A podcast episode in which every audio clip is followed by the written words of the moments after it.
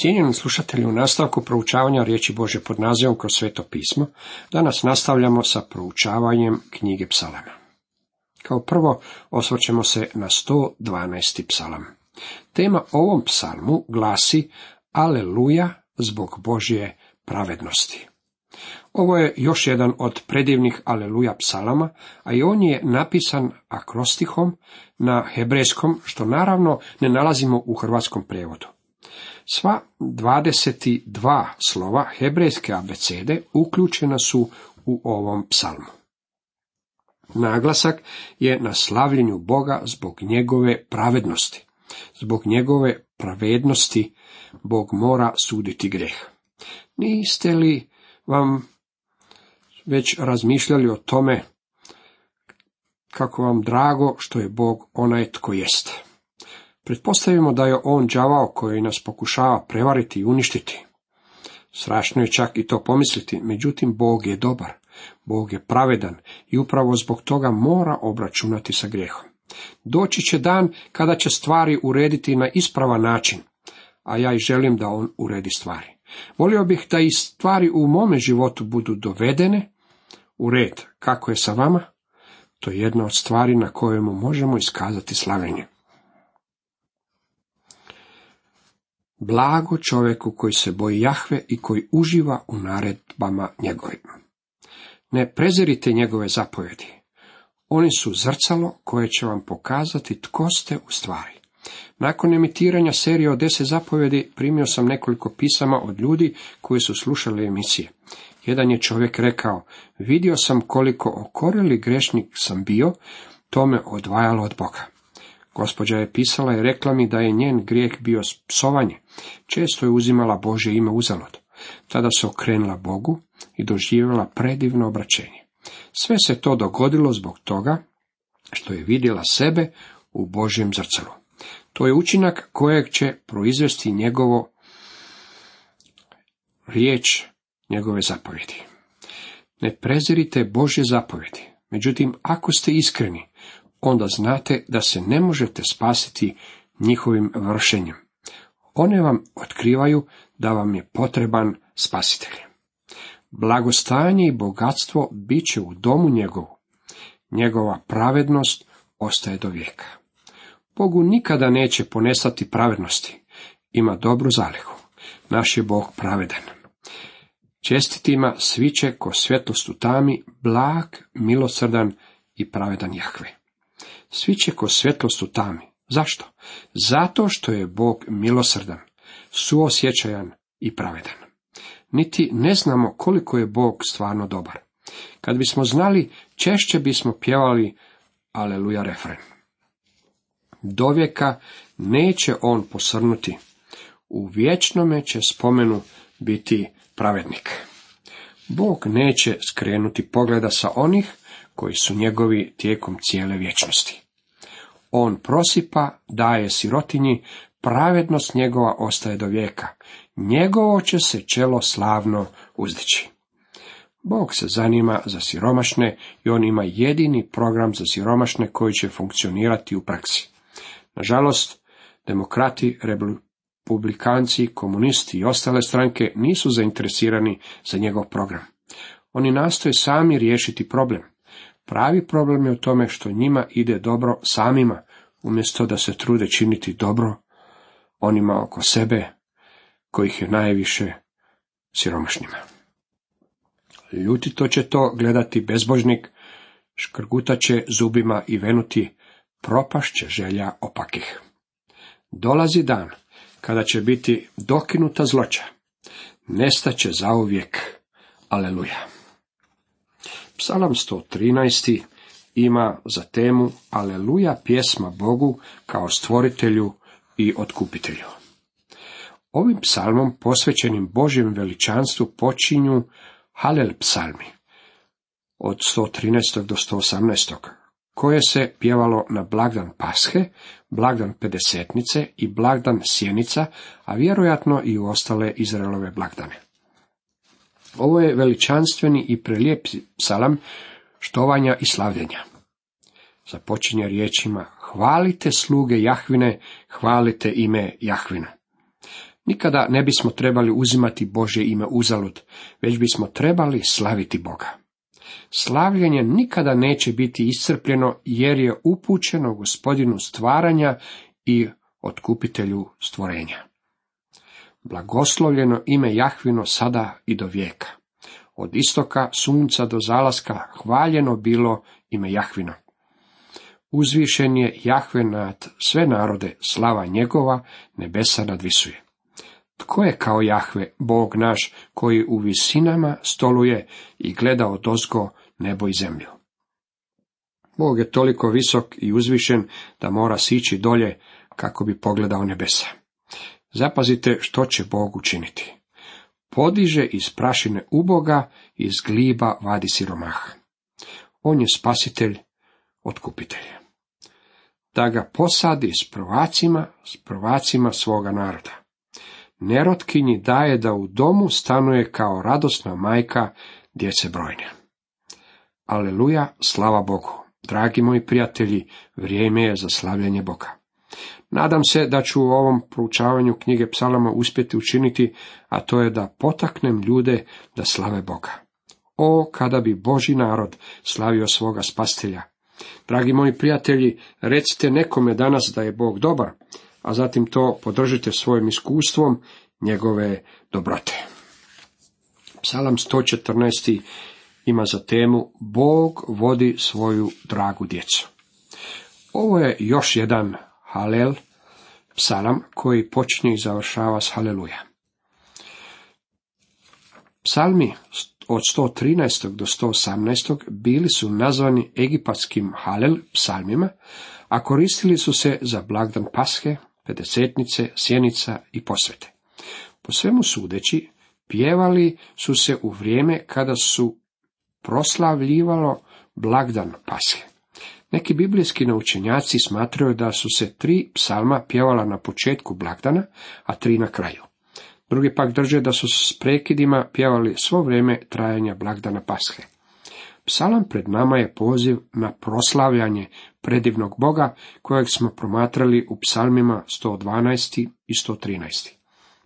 U psalmu 113. na primjer, on je stvoritelj, on je otkupitelj i on će biti otkupitelj svega stvorenog. Zbog toga moramo proslavljati Boga. Halel psalmi upravo su namijenjeni slavljenju Boga. Zapazite da se u ovom psalmu gleda unatrag, a vrijeme kada je Izrael bio izbavljen iz egipatskog ropstva. Kad izađe Izrael iz Egipta i kuća Jakovljeva iz naroda barbarskog. Kada je Abraham došao u zemlju obećanja, bio je ondje stranac. Bog mu je rekao da će njegovi sinovi otići u egipatsku zemlju, gdje će od njih nastati narod. Izrael je počeo postojati kao narod u Egiptu, a i antisemitizam se rodio u Egiptu. Biblija nam govori o njihovim patnjama, bolima, progonima i nevoljama u Egiptu. Tada se Bog sjetio svoga saveza s njima, čuo njihov vapaj, pogledao Izraelove sinove i smilovao im se. Bog ih je izbavio iz Egipta, a ovaj psalam počinje njihovim putovanjem pustinjom. Judeja mu posta svetište, a Izrael kraljevstvo njegovo. Bog sada govori kako je cijeli narod postao svetište. Božja izvorna nakana bila je da Izrael bude narod svećenika, a ne samo jedno pleme, što znači da su trebali biti svećenici za cijeli svijet.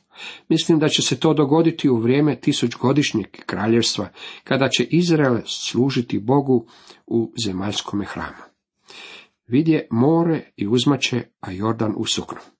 Izraelovi sinovi ne samo da su prešli crveno more, već su također prešli rijeku Jordan. Što ti je more da uzmićeš, Jordane, zašto natrag okrećeš?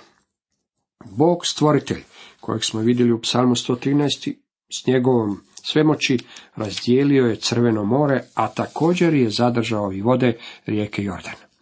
Bila su to čuda i mislim da ih je nemoguće objasniti na bilo koji drugi način.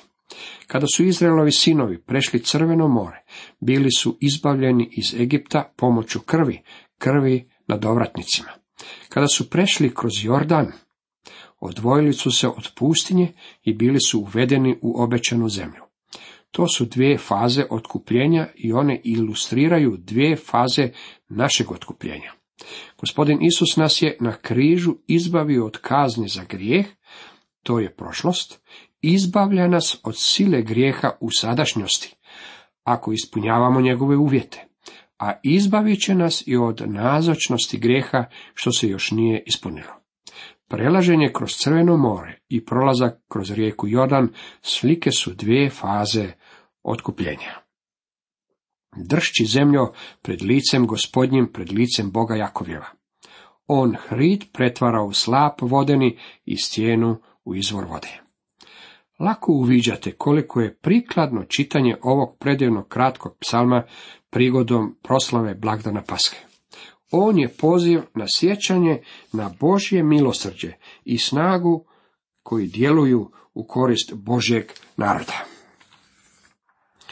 Tema 115. psalmu glasi Slava Bogu, jer je on suprotan neznabožačkim idolima.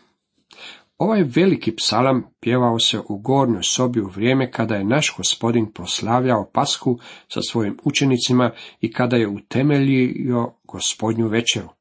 Uzbudljivo je sjetiti se da je sam gospodin Isus pjevao ovaj i ostale halel psalme. Nije nam rečeno tko je pisac, ali se osjeća da ga je napisao netko tko je proslavljao povratak Izraelovog ostatka iz babilonskog sužanjstva može se podijeliti u tri strofe.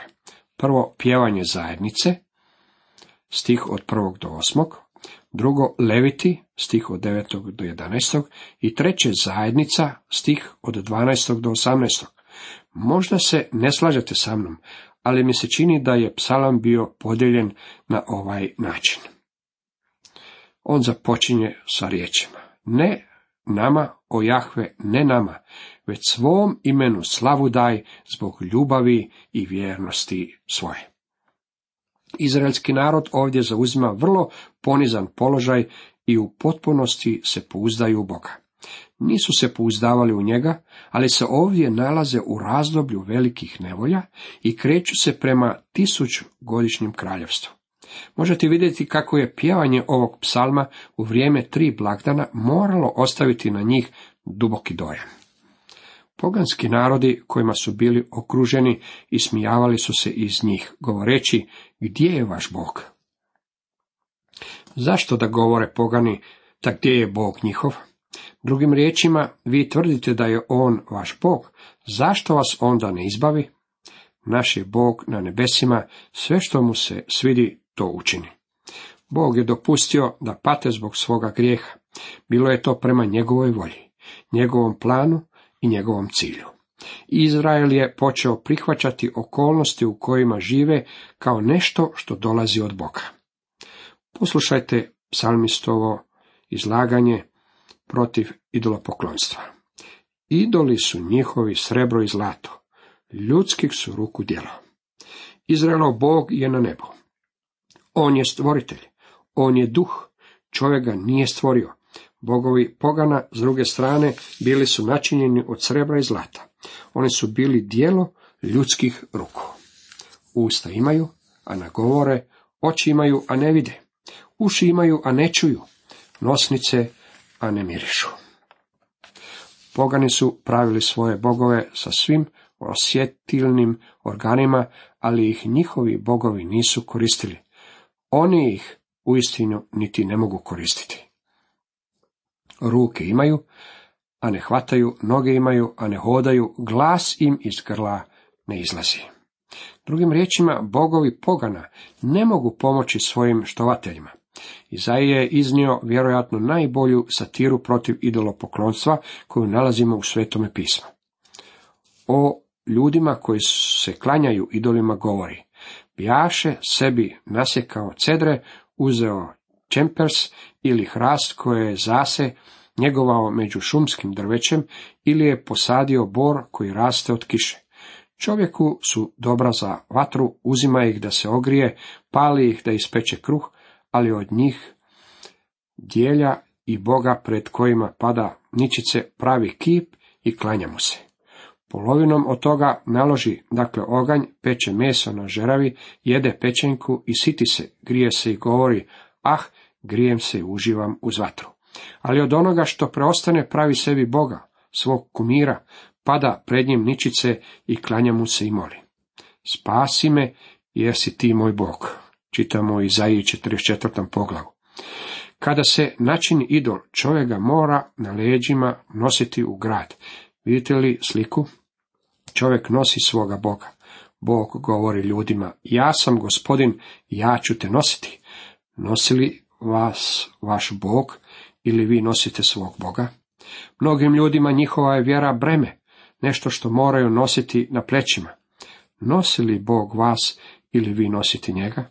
Ako vi nosite njega, to je suvremeni oblik idolopoklonstva. Neprijatelj se smijao Božjem narodu, sada će Leviti odgovoriti onima koji se ismijavaju. Dome Izraelov, u Jahvu se uzdaj, on je štit i pomoćnik njihov. Dome Aronov, u Jahvu se uzdaj, on je štit i pomoćnik njihov. Štovatelji Jahvini, vi koji se Boga bojite, u Jahvu se uzdajte, on je štit i pomoćnik njihov. Neki ljudi postavljaju im pitanje, koji je odgovor na ateizam?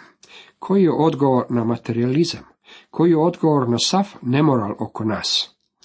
Nemojte trošiti vrijeme i novac na odlaske psihijatru i ležanje na njegovom krevatu. On nema rješenje za vas. Odgovor je jednostavan, toliko jednostavan da su ga mnogi ljudi jednostavno mimo išli. Pouzdaj se u Boga. To je rješenje. Usred svog ateizma, materializma i nemorala, pouzdajte se u gospodina, počivajte u njemu, približite mu se, bacite se u potpunosti na njega. O, ovo je predivni psalam. On će vas dovesti vrlo blizu gospodina. Počevši od 12. stiha, zajednica odgovara. To je manje više antifoni psalam. Jahve će se nas spomenut i on će nas blagosloviti. Blagoslovit će dom Izraelov, blagoslovit će dom Aronov. Bog će također blagosloviti i vas. Blagoslovit će vaše prijatelje, vaš dom, vašu crkvu i vaše društvo. Samo ako se obratite njemu. Ono što je stvarno predivno je činjenica da nas se on spominje. Bog me nije zaboravio, a nije zaboravio niti vas. Ne znam kako se zovete i gdje stanujete, ali on to zna. Kad sam u zrakoplovu i pogledam dolje i kada vidim kako je koji grad podijeljen na četvrti, pomislim na tisuće ljudi koji ondje žive i tko ih poznaje. Društvo je vrlo neosobno. Vi ste broj ondje gdje živite i radite. Broj ste ondje gdje odlazite u školu, a broj ste i svoje vladi. Međutim, Bog poznaje vas.